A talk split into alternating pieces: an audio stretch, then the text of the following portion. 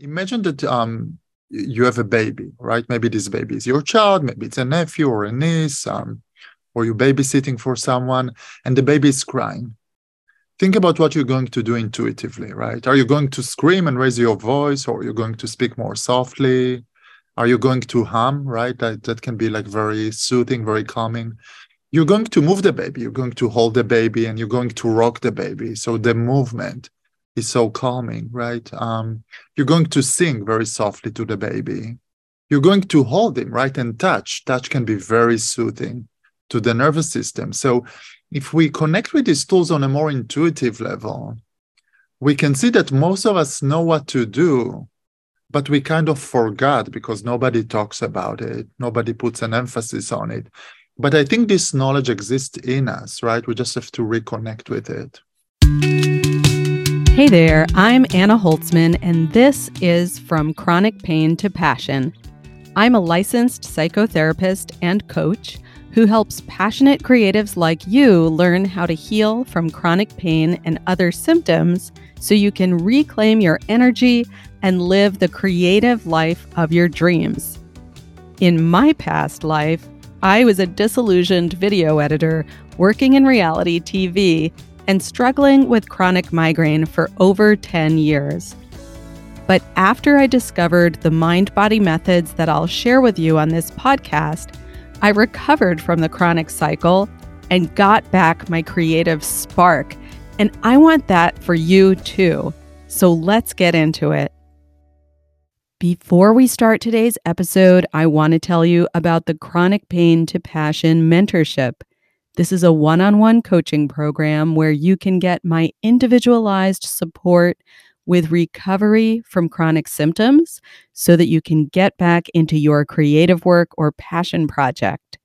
As someone who has been through it myself, I have found that creative recovery and symptom recovery actually go hand in hand, and I'd love to support you with that. To learn more, you can visit my website at annaholtzman.com dot com slash mentorship. And now I'm excited to share today's episode with you. I sat down to have a chat with Dr. Avi Sanders. Avi is a licensed clinical psychologist based in New York and New Jersey, but he also works virtually with clients all over the US. One of his specialties is helping clients who struggle with anxiety. His approach is eclectic as he tries to tailor a unique treatment to meet each client's individual needs and preferences. I really appreciate Avi's warmth and down to earth approach, and that he shares his own struggles with anxiety as a learning tool for clients. We're all in this human experience together, after all. And as Avi says, if you're alive, you're going to experience anxiety at some point. So I think it's safe to say that there is something for everyone in this conversation. Welcome, Avi. I'm so glad to be speaking with you. We have been following each other on Instagram. This is the first time we're speaking. It's lovely to see your face and chat with you. Would you like to introduce yourself, share what you do, who you help? Yeah. So um, my name is Avi Sanders. I'm a clinical psychologist. Um, I'm based in uh, New Jersey and New York. Um, but right now, I actually see clients in 31 states. Wow. Yeah. Um, so I have a, a, broad range of interest as a clinician. Um, I work with children, with adults, with individuals, with couples, with families. Um, a big part of my work is helping people with anxiety um, I think it, it became really clear during the pandemic um, how many people are struggling with anxiety. Yeah. So it became a major focus of my work. Um, but I have other interests. I really like working with couples. I do a lot of parenting coaching. Um, and I just love what I do. So it will be really nice to talk to you about it. yeah, I'm really glad to be talking about this with you. Anxiety, you know, I obviously work with chronic pain and other chronic syndromes, But really, one of those syndromes, if we want to call it that, is anxiety. And anxiety is an ingredient to all of these chronic symptoms. I'm really interested to know what led you to doing this work that you do. Yeah. Well, um, you mean just to be a psychologist in general or specifically around anxiety? Specifically around anxiety. Yeah. yeah. So I was a very anxious kid. Um, I think I struggled um, a lot with social anxiety, um, but I, I, had a lot of anxiety around health, around safety. Um, and I had my own journey of trying different things um, to learn to cope with anxiety, to make sure that anxiety doesn't paralyze me. Um, so it took me quite a while to figure it out. When I came to psychology, um, I kind of thought that I um, overcame anxiety or understood anxiety, but as I was going through the process of um, learning and working with clients, my understanding and the way that I work with anxiety really evolved. Um, and I think one reason that I gravitate toward your content is that um, much later in my training or in my work as a psychologist, I came to understand more the importance of mind body. Yeah. Uh, because I think this connection was quite neglected in my training. I was in school for five years, and I think nobody talked to me about understanding feelings, um, understanding how the body reacts to stress or to anxiety. Uh, yeah. And so to me, this is almost a new revelation in the last two or three years. Um, and it was kind of um, eye-opening and really, really exciting new possibilities. Yeah. Yeah. And, you know, I just want to say that I know, and I'm sure you know too, that you're not alone with that, that all, all of us practitioners, whether we are therapists or psychologists, psychiatrists, medical doctors, our education has been so siloed for many, many years. The body has been treated as an isolated entity, the mind as an isolated entity. Um, and there's been a lot of kind of the pendulum swinging one way and then the other, like, oh, you know, it's it's not just in the mind. So now let's focus only on the body or vice versa. So you and I are are just 2 mm-hmm. moving parts in this kind of broader right. Cultural movement that's shifting. I like the word movement. It's definitely a movement. I see so much more content around it. Yeah. Uh, which is great. I, I, if it's okay, I want to tell you a story. Um, I'd love it. My first graduate school class was an intake class. So, an intake is basically the first interview that you do with a client. Um, so I was very excited. We did it in pairs. I was paired with another student and we interviewed, or basically, I sat with my first client ever. I was very nervous. And this client struggled with panic attacks. And when he just described the experience of um, a panic attack, it sounded um, so painful and so overwhelming. Um, and I remember that we had to present the case um, in the intake class. And um, when I presented the case, I told my professor I thought that I wanted to give something to this client until we assign him a therapist because it sounded so scary, so overwhelming, so painful. And my professor told me, You should have given him some breathing exercise. Mm. So I said, What breathing exercise? I, I genuinely I, I was curious, like what you get because I didn't know. I wasn't I wasn't a therapist before. Yeah. And and my professor was stunned because he didn't have any breathing exercise to offer me which made me realize that it's nothing that is something that he has never done for his clients because he was working from a very, very cognitive perspective yeah so i think that over the years like one thing that i wanted to do is i wanted to be able to offer concrete tools to people who struggle with anxiety and i think just working with the thoughts or with the cognitive component of anxiety alone um, is not sufficient i don't think that that that is meeting the clients where they are and giving them what they really need because anxiety feels overwhelming in the body. Yes.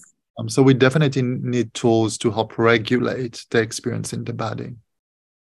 Speaking of anxiety being experienced in the body, I'm curious how anxiety manifests in the body for you specifically. You know, we each have our experiences of that, and we might not all be aware of that at the beginning. Yeah.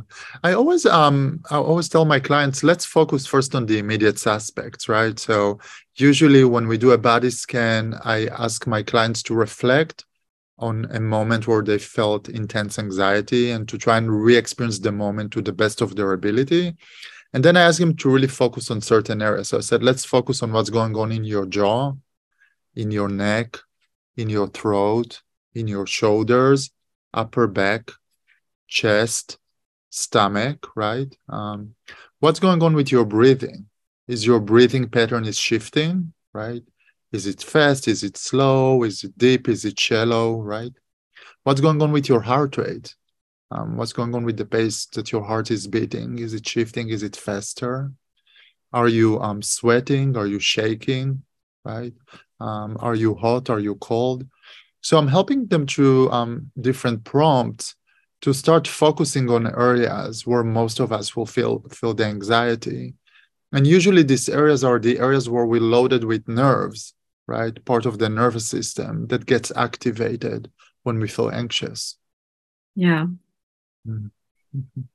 i'm just noticing as you're speaking and describing those things asking those questions i'm very aware of the tone of your voice the quality of your voice Mm-hmm. And, you know, I was just listening, kind of putting myself in the seat of a client mm. and feeling my own, you know, nerve endings, feeling just a little bit soothed by the tone of your voice, yeah. which is also something that, you know, I don't know about your training, but in my training, mm. that kind of thing wasn't really talked about, not explicitly anyway. No, no. And now that I'm more of the nervous system, right? One way that we can soothe the nervous system is through the voice, right? Um, I always like to um, remind people or to connect with it on a more intuitive level. And mm-hmm. I say, um, imagine that um, you have a baby, right? Maybe this baby is your child, maybe it's a nephew or a niece, um, or you're babysitting for someone, and the baby is crying think about what you're going to do intuitively, right? Are you going to scream and raise your voice, or are you going to speak more softly? Are you going to hum, right? That, that can be like very soothing, very calming. You're going to move the baby, you're going to hold the baby, and you're going to rock the baby. So the movement is so calming, right? Um, you're going to sing very softly to the baby. You're going to hold him, right? And touch. Touch can be very soothing to the nervous system. So if we connect with these tools on a more intuitive level, we can see that most of us know what to do, but we kind of forgot because nobody talks about it, nobody puts an emphasis on it. But I think this knowledge exists in us, right? We just have to reconnect with it. Yeah, I really love that. I also use the metaphor of the baby a lot in my work with clients. And I also think that tapping into our intuitive knowledge is a big part of taking down the fear. I think part of what goes on with symptoms like anxiety and anxiety fueled pain symptoms is that we feel confused and fearful because we don't know what's going on. And so pulling that awareness back into actually the, you know you do know a lot about what to do. Also part of where i usually start out with clients if they haven't had an introduction to you know the mind body approach to chronic pain is i'll start off with describing what pain is in through the lens of mind body. And i'll say something like pain is a danger signal that the nervous system fires off when it senses that things around you are not safe or things inside of you are not safe. And I'm curious how what language you use to describe to clients what is anxiety? How do you conceptualize anxiety? That's a great question. Um, I like the metaphor of an alarm system, right? Um, so we have an alarm system that is there, very similar to what you said, right? That is there to signal about um, danger or possible danger. Um, but I like to think about it as an alarm um, system that some sometimes can send false positives, right? Um, sometimes we feel anxious, uh, and when when we calm the body and we think about the event again, we're saying, I don't think that there was like any threat to to my life. I couldn't get um, really hurt in the situation. Yet in the body, it feels very real, right? And then it's a, it's a question of to start exploring like what's causing anxiety. Um, and I think this is a very important question because it's not one source, right? This is why I, don't like therapy that's saying, "Oh, there's one solution for anxiety." Um, yeah. And I think that that's the case because um, there can be many sources to why we feel anxious, and we're not fixing a feeling. What we do, we work on the sources of the feeling. So, so different people that walk through through the door for a consultation might say that they struggle with anxiety, and it sounds the same or it feels the same, but the sources might be very different, and then the work is very different. Uh, yeah. yeah.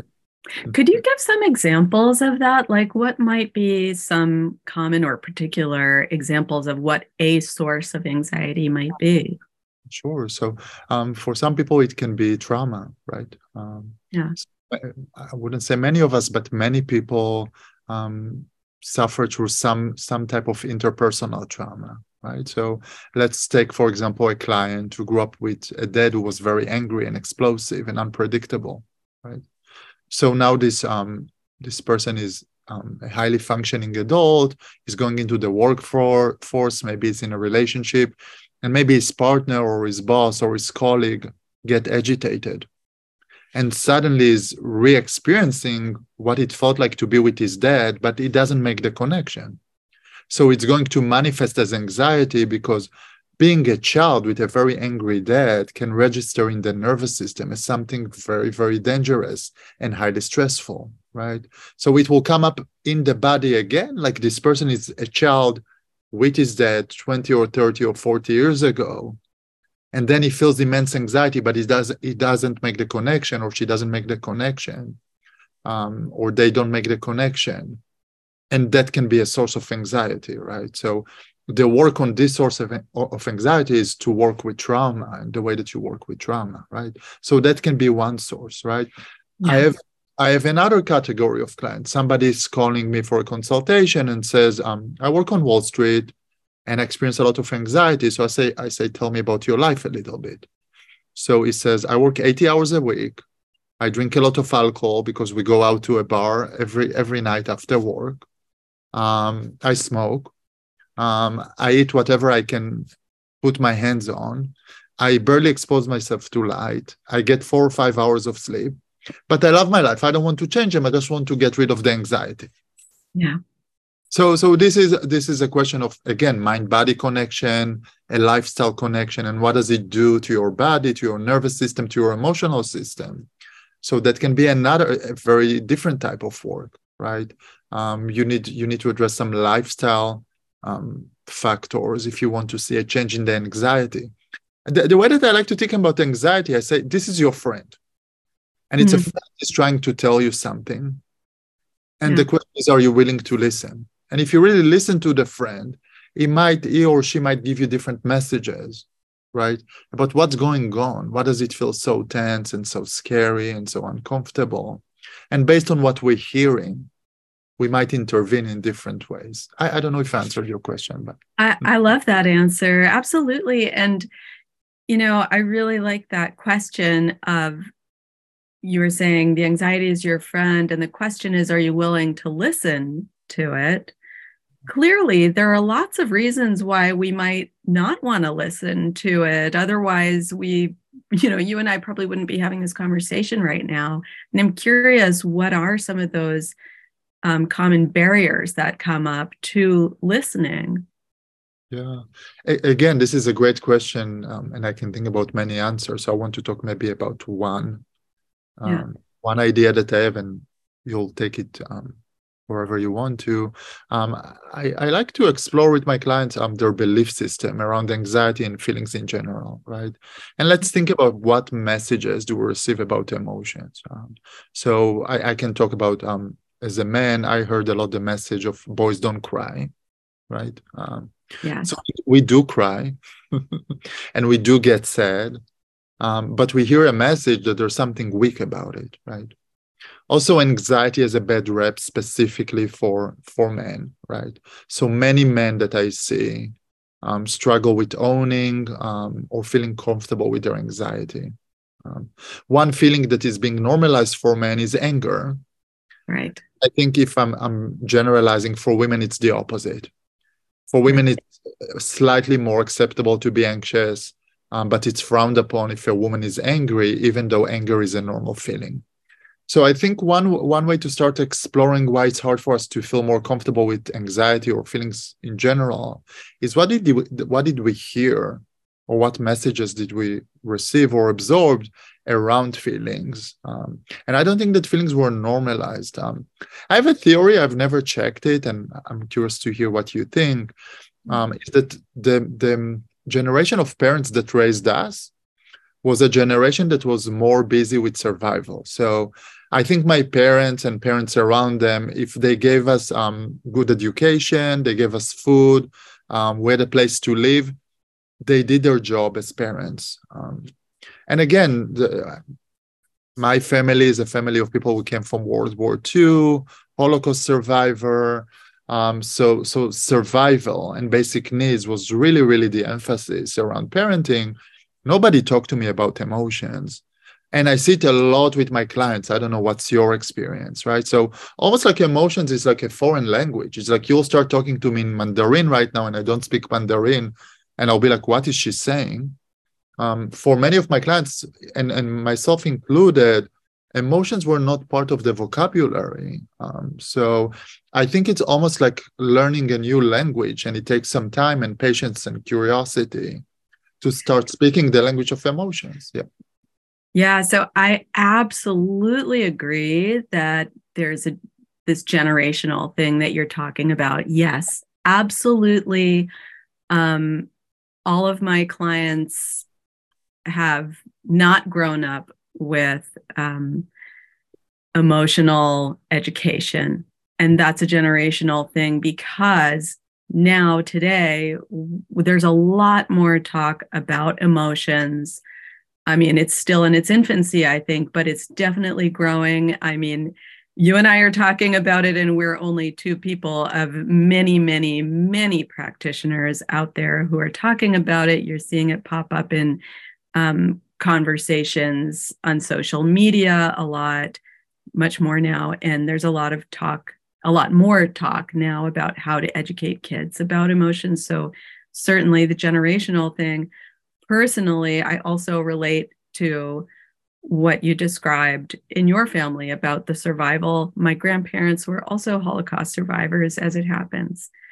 And so, absolutely, um, you know, I talk to clients about how when when you personally experience something traumatic like let's take the pandemic for example because that's a trauma we've all been experiencing together.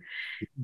In the immediate aftermath or it while it's happening we insulate ourselves from our feelings as a survival mechanism and we might not be processing them till a, a year later years later and sometimes human beings go through trauma that is so of such a high magnitude that it's not processed until generations later. And I think that's certainly the case with things mm-hmm. like war and genocide. Yeah. I also have an additional theory about um, what I describe as an emotion negative culture, where mm-hmm. emotions are discouraged and shamed and um, looked on negatively I also think this is a very useful device for systems of hierarchy like capitalism, racism, patriarchy, all of these hierarchy systems, I think discourage emotion because when we feel our own emotions, we know that we don't like what's happening to us and we want to say no and stand up for ourselves. I don't know what you think about that. Oh, I, I love I love everything that you say, but I really relate to the last part that um, it, it's funny you talked about racism. I'm going to talk um, more in a, on a micro level, right? Like I have yeah. a client that is she's in a, an abusive relationship, Um, and she gets messages from her husband, from her husband's family, um, that um, she's overreacting, that she's triggering his anger. I said, you know what? Um, and, and, she wants me to tell her if she's in an abusive relationship or not. I said, you don't need me for that. She said, what do you mean? I said, you have your emotions to let you know. So tell me what you feel in this relationship, right? Um, I feel angry. I feel sad. I feel scared, right? Um, I feel bad about myself. Um, I said, so what do you think your emotions are telling you? She said, like, yeah, it's it's not a good relationship. It's abusive, right? I said, what do you think you'll feel in a healthy relationship? Said I would feel connected. I would feel cared for. I would feel love. Yeah, I would feel safe. I said, but it sounds like these um, emotions are really fleeing for you. Um, you don't feel them a lot, right? So I, I love what you said, right? Um, if somebody tells you just just get over yourself or it's not a big deal or you're exaggerating in your reaction your emotions will probably tell you a very clear story of a relationship whether if you talk about race, racism it's on on a macro level right? But it can be also on a micro level. So i really connect with that and that's a big part of my work but more on a more individual level. Yeah. Yeah i think that's such a useful story. I think folks can really connect to that. Um, so nice to be having this conversation together. I'm curious to know in your own particular journey with anxiety, what was your first experience of a perspective, a tool, a method that you found to be actually helpful? Yeah. Yeah. Um, I think something I, I, will talk about. I used to be a lawyer many years ago, mm-hmm. uh, and I, I, mentioned that I'd um, social anxiety and public speak um, public speaking anxiety was quite profound for me. And I remember when I was a very young lawyer, I worked for the district attorney office, um, and I had to go to court for I would say five minutes. Nothing too complex, just to let's say set dates for a trial for a more senior lawyer I have to tell you, Anna, I would lose sleep for probably, probably four or five weeks prior to this, like five minutes in court. Um, and while I was in court, like my body was really activated, right? Now I will, I will say my nervous system was in a fight or flight state. I was shaking, I was blushing, my heart was racing, like um, I felt tension all over my body, my voice was shaking. And what I, I did um, instinctively was actually I discovered later was the worst thing to do. I tried to control the symptoms. Yeah. Yeah. Oh my God, like everybody can see that I'm red, and like everybody is noticing that my voice is shaking, and I have to stabilize my hands and I have to stabilize my legs. And what happened? Like I got into a power control with my anxiety, and it just got worse. Right. Um, for some reason, like my mom gave me an advice back then um, that later on I, I, I realized is um, kind of asking me to practice mindfulness. Nobody spoke about mindfulness back then. Um, and she actually told me to do the opposite. She said, don't try to control the symptom. Just keep focusing on what you need to say. Mm-hmm. And it's okay if your voice is shaking. It's okay if your hands are shaking. It's okay if your legs are shaking, as long as you're saying what you need to say. So always come back to what you need to say. And that was like the first lesson that I had that actually, when we get into a power struggle with our, with our anxiety, with our emotions, it just makes them more intense and more frequent. And it takes more time to subside. So today I would call that mindfulness, but also the concept of not um, entering a power struggle with our emotions, I think is key to my work today. I really teach myself and my clients how to let their our emotions to run their course without getting in the way and offering support to our body because it can become overwhelming. But learning how to offer the resources or the tools that support the body as we experience the anxiety rather than trying to make it go away. So i'm going to pause here because that was a that was really great. And I, you know, the approach that I use and many of my colleagues use with chronic pain symptoms is very, very similar.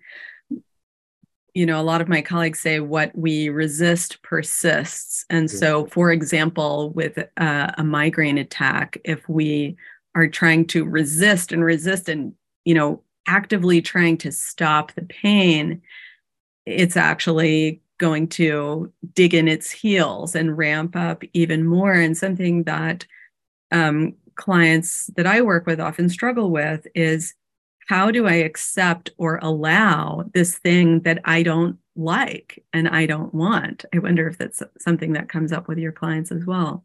Uh, yeah, um, again, I, I like metaphors. I don't know, really, metaphors help me to understand something and to communicate something.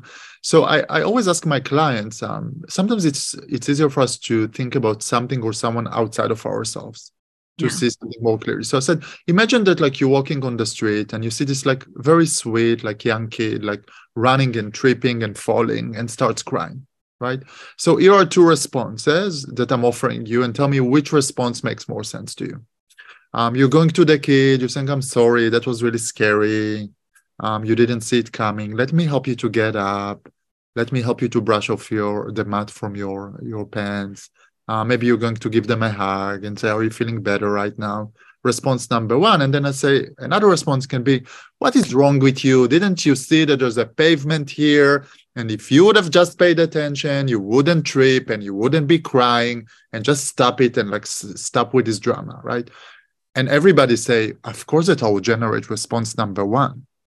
And then I say, How do you speak to your emotions, right? And many of us recognize that we actually generate response number two.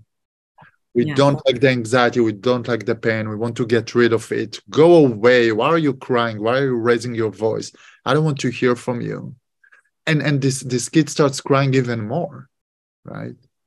Um, so many times, like one of the most basic interventions that I really like is just to locate where you feel the anxiety in your body. Yeah. And um, when you locate where you feel it in your chest, for example, just put a hand there, right? And just see if you notice like the comfort and um, get, get get in touch with your body and see do you want more comfort? So maybe like press a little bit more deeply. Or maybe this part in you that is anxious right now wants more light comfort. So keep it more light and flattering right? And see if you can notice the support that you offer this part. See if you notice the warmth of your hand on this part. And really remember that the intention is to comfort and not to get rid of. The intention is really important I'm not trying to get rid of you, I'm trying to comfort you. And then I ask my patients to try, or my clients to try different. Um, I don't like the word patient, so I prefer client. Um, mm-hmm. And I say, let's try different statements and see that um, which statement sits better with this anxious part, right? It's okay to feel this way. I'm here with you, right? You're not alone. we'll figure it out together. I know that it's not easy. Mm-hmm. and and I think if we, if we start playing with these statements and we pay attention to what's going on in our body, we can we can slowly find this like intuitive internal voice that is more comforting. Because I think with with the right voice, with the right statements, there will be some softening there, right? With st- statements that are more harsh, it's going to tense up right yeah. Again I, you know i if someone is listening and they're not seeing the video of us i was following along with you. I put my hand on my chest and i was really feeling the effect of that. And something that i find really interesting in with myself and with clients is that a lot of times there can be resistance to doing a practice like the one that you just described. You know, I even experience it with myself. If I'm in a state where I'm feeling very anxious, I might think, well, how could I possibly offer myself any soothing or calming if mm-hmm. I'm feeling so worked up right now? And and when I was following along with you, I was thinking, you know, I don't know if I'll feel anything, but I'm just going to follow along because why not? And I immediately felt the warmth of my hand on my chest. It's kind of like a you can fake it till you make it. You can say the things to yourself, even if you're not feeling calm while you're saying them. And they start to have an effect. I don't yeah. know. That's your experience too. Yes, but also just if somebody is trying it as they listen and it doesn't work, we need to honor that because there are so many resources. And I always start by saying we're going to try different resources. We're individuals. So what works for me might not work for you, and vice versa. And that's okay. The, the goal is just to be curious about what works best for you. So we really want to honor what's going on in the body. For example, many breathing exercises don't work for many people. Yeah. When in the midst of a panic attack, sometimes tr- trying to regulate your breathing might be too much, right? Because it's already very constricted, and that's okay. So maybe a breathing exercise doesn't work for you, but maybe grounding might work, or orientation might work, or using your voice might work, right? Um, or using movement might work there there is no right um, tool across um, across the board that works for everyone because again we really want to honor who we are as individuals and what works for one doesn't work for other and that's okay. It's just the the, the goal is to be curious about what works for me.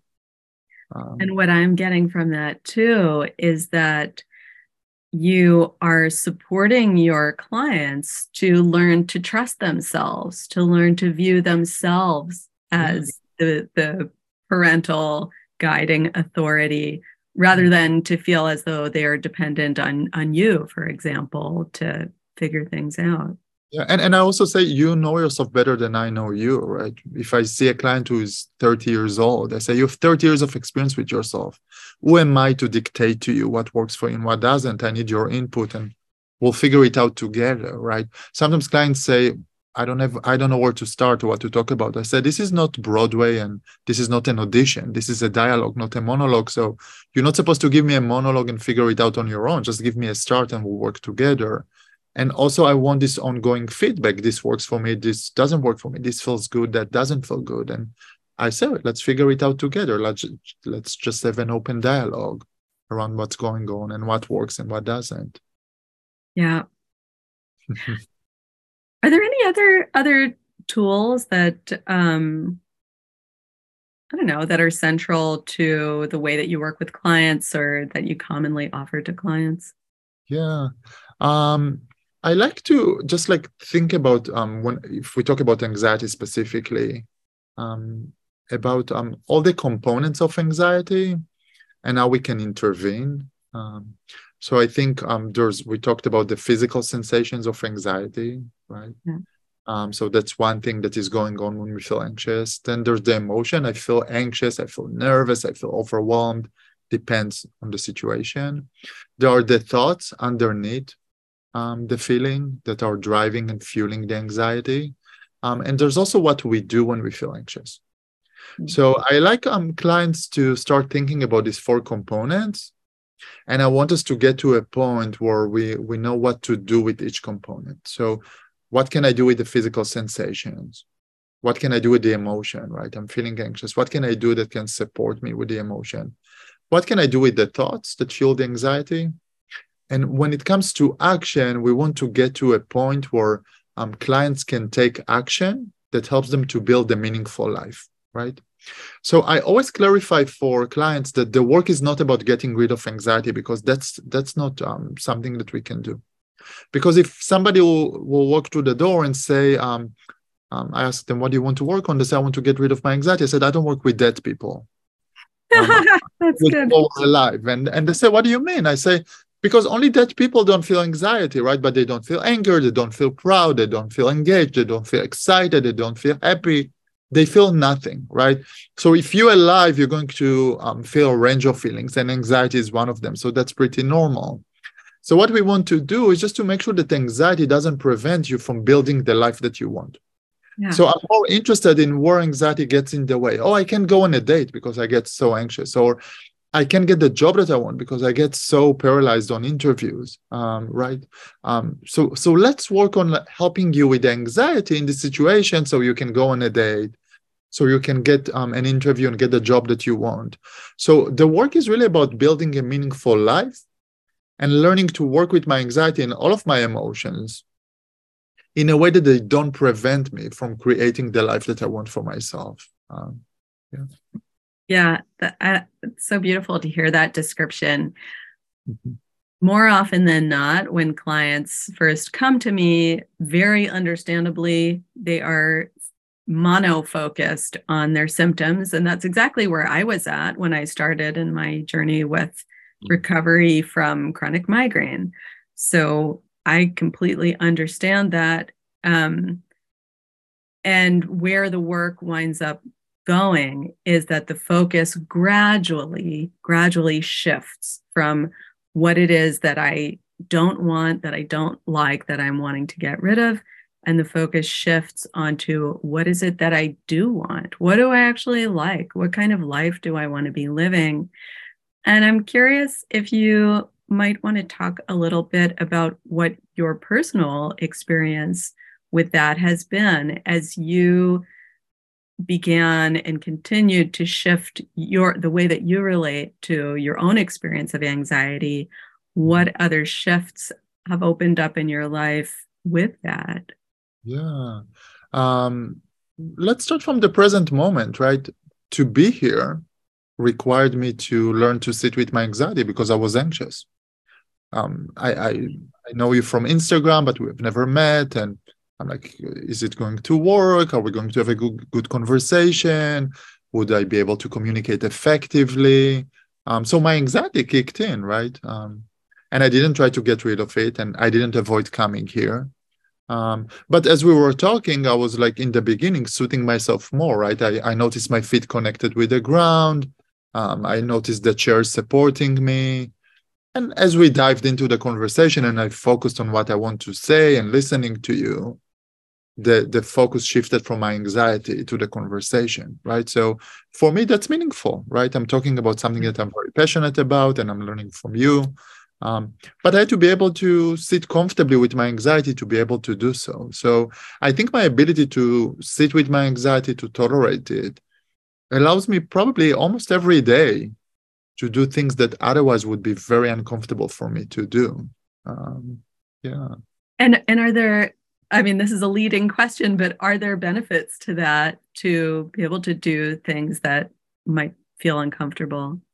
Yeah. Um, I, I think if I would start listing the benefits, like it will take like probably a few hours, right? Because I, again, like everything that I struggled with and my clients struggle with requires to sit with uncomfortable feelings. So something is basic. Many clients tell me, I can't say no. It's so hard for me to say no, right? I have another client who wanted to come out of the closet to to his parents, right? Yeah. So, for example, with this client, he had this idea that one day he will feel comfortable telling his parents. I said, I can assure you, um, I, I'm gay myself. I'm a gay man, right? I can assure you that we can talk for the next 10 years and there will never be a, a, day that you will be anxiety free about having this conversation with your parents right so he had to sit more comfortably with his anxiety. Again, we offered resources to support the body through this process. Within a few weeks, he told his parents, and it was fine. They were like, happy to hear about it. They have a great relationship. He feels more authentic in his relationship with them. Lots of benefits, but they're required to be able to have a conversation that brings up uncomfortable feelings, including anxiety. So I think almost everything that we want to do that is meaningful for us probably requires us on some level to sit with uncomfortable feelings um, rather than try to get rid of them. So we want to embrace them and to learn how to sit with them rather than trying to eject them out outside of our system. And I think it's so, so useful for anyone to hear that you don't have to quote unquote get rid of the anxiety before you step into the uncomfortable thing. This is something that I talk about in terms of chronic pain that you don't have to quote unquote you know eliminate all of your symptoms before you can step into life again. In fact stepping into life is a very important part of the symptom recovery process. And in the spirit of just normalizing that we can move through life even with discomfort i also experience anxiety when i'm coming into doing an interview like this i can even feel it in my body right now and at the same time I'm so glad to be here having this conversation. I wouldn't want to miss out on it simply because um, my face goes into a reflexive smile. You know, that's part of my anxiety, how my anxiety shows up, or because my shoulders tighten up a bit. And I, like I like that we can um you know almost you incorporated it. Meaning like you're saying i can have a good conversation yet i find myself feeling anxious from time to time. So it doesn't have to be either or it can be both. Yeah. and also i can be anxious and excited and they're not mutually exclusive right? So when when we find like these different statements and way to acknowledge that anxiety can be there and yet we can still have a rich meaningful experience Absolutely. like with anxiety or with pain right become more manageable yeah if there's someone who is listening to this conversation we're having right now and they are finding it interesting. They identify that anxiety is something that they struggle with. Um, they're hearing a whole bunch of tools and ideas and all this stuff. Um, but maybe they're feeling a bit overwhelmed like, where do I even start? Mm. What might your words of encouragement or guidance be to that person? Uh, um, I think so much is available these days online, right? Um, so it's just start by educating myself. Um, there are so many content on Instagram um, on anxiety. I follow some great accounts there, so they can um, follow along. Um, and also, again, remember to be attuned to yourself. Meaning, um, if you listen to someone and it doesn't resonate with you, and you're saying their ideas or the way that they suggest to go about it don't don't sit well with me they don't feel good for me it doesn't mean that the problem is with you or with them it just means that it's not a good fit for you and there are so many approaches to work with anxiety today i'm sure that anybody can find something that works for them if they stay attuned to their experience and trust it. Yeah. um, so and, and i would say like there are so many approaches right? There's um, somatic um, um, psychology and there's dialectical behavioral therapy and there's cognitive behavioral therapy and there's acceptance and commitment therapy. There are so many options there. Um, just read about um, different approaches and discover the one that sits well with you speaks to you supports you comforts you. And probably that's the right approach for you. So we know. We just have to be open and curious to our own experience. I would say like buy a book on amazon do an online course. If you're not ready to go to therapy um, follow follow people that you like on instagram and slowly learn what works for you. Yeah.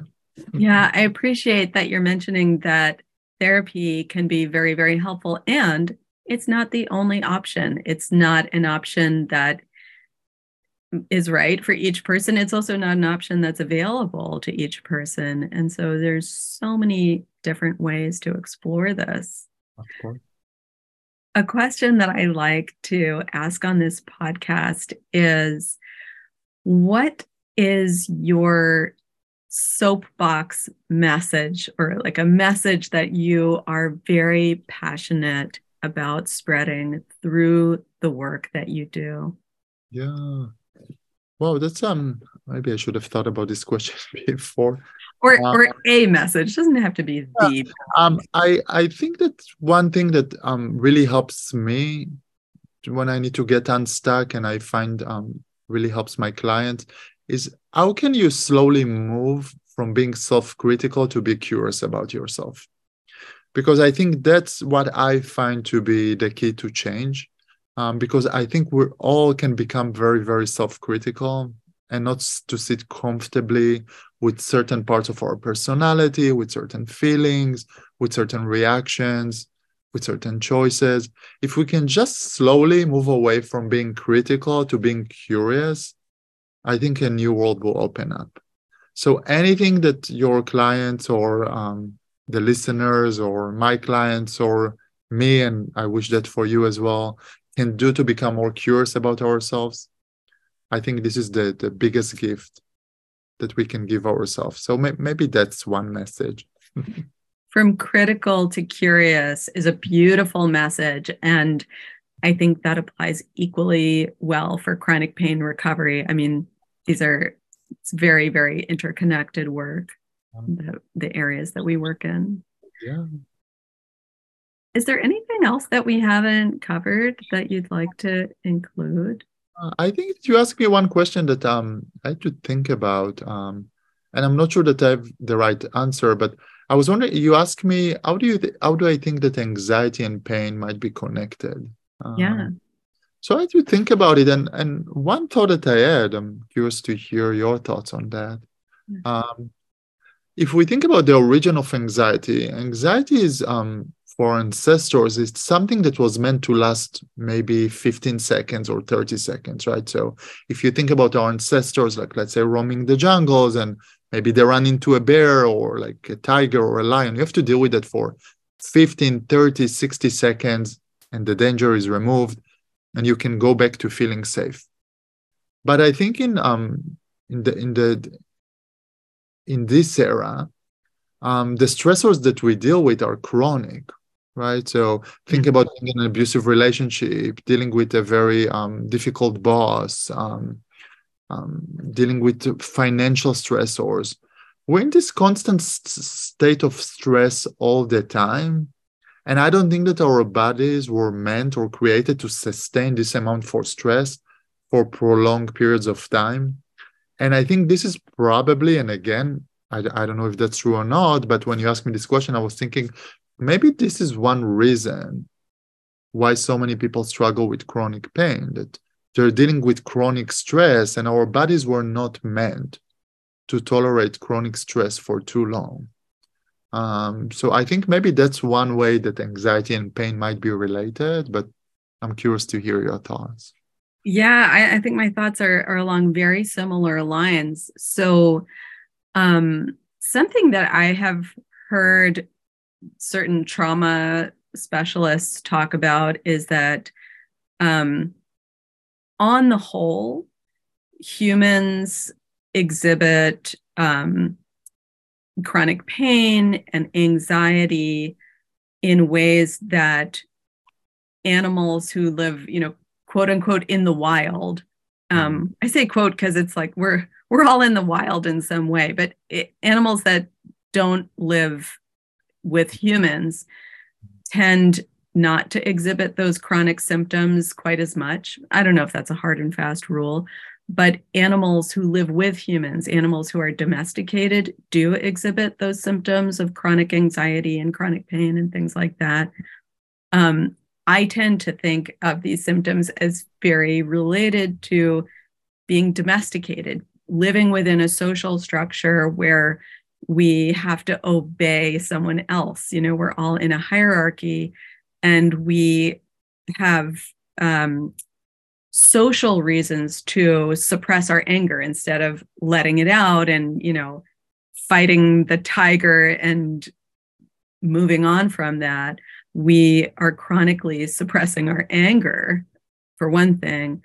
Um, and then the way that I conceptualize the connection between pain and anxiety, this is a little bit going into maybe another tangent, but I think of it as like uh, there are different levels in a like a totem pole of alarm signals.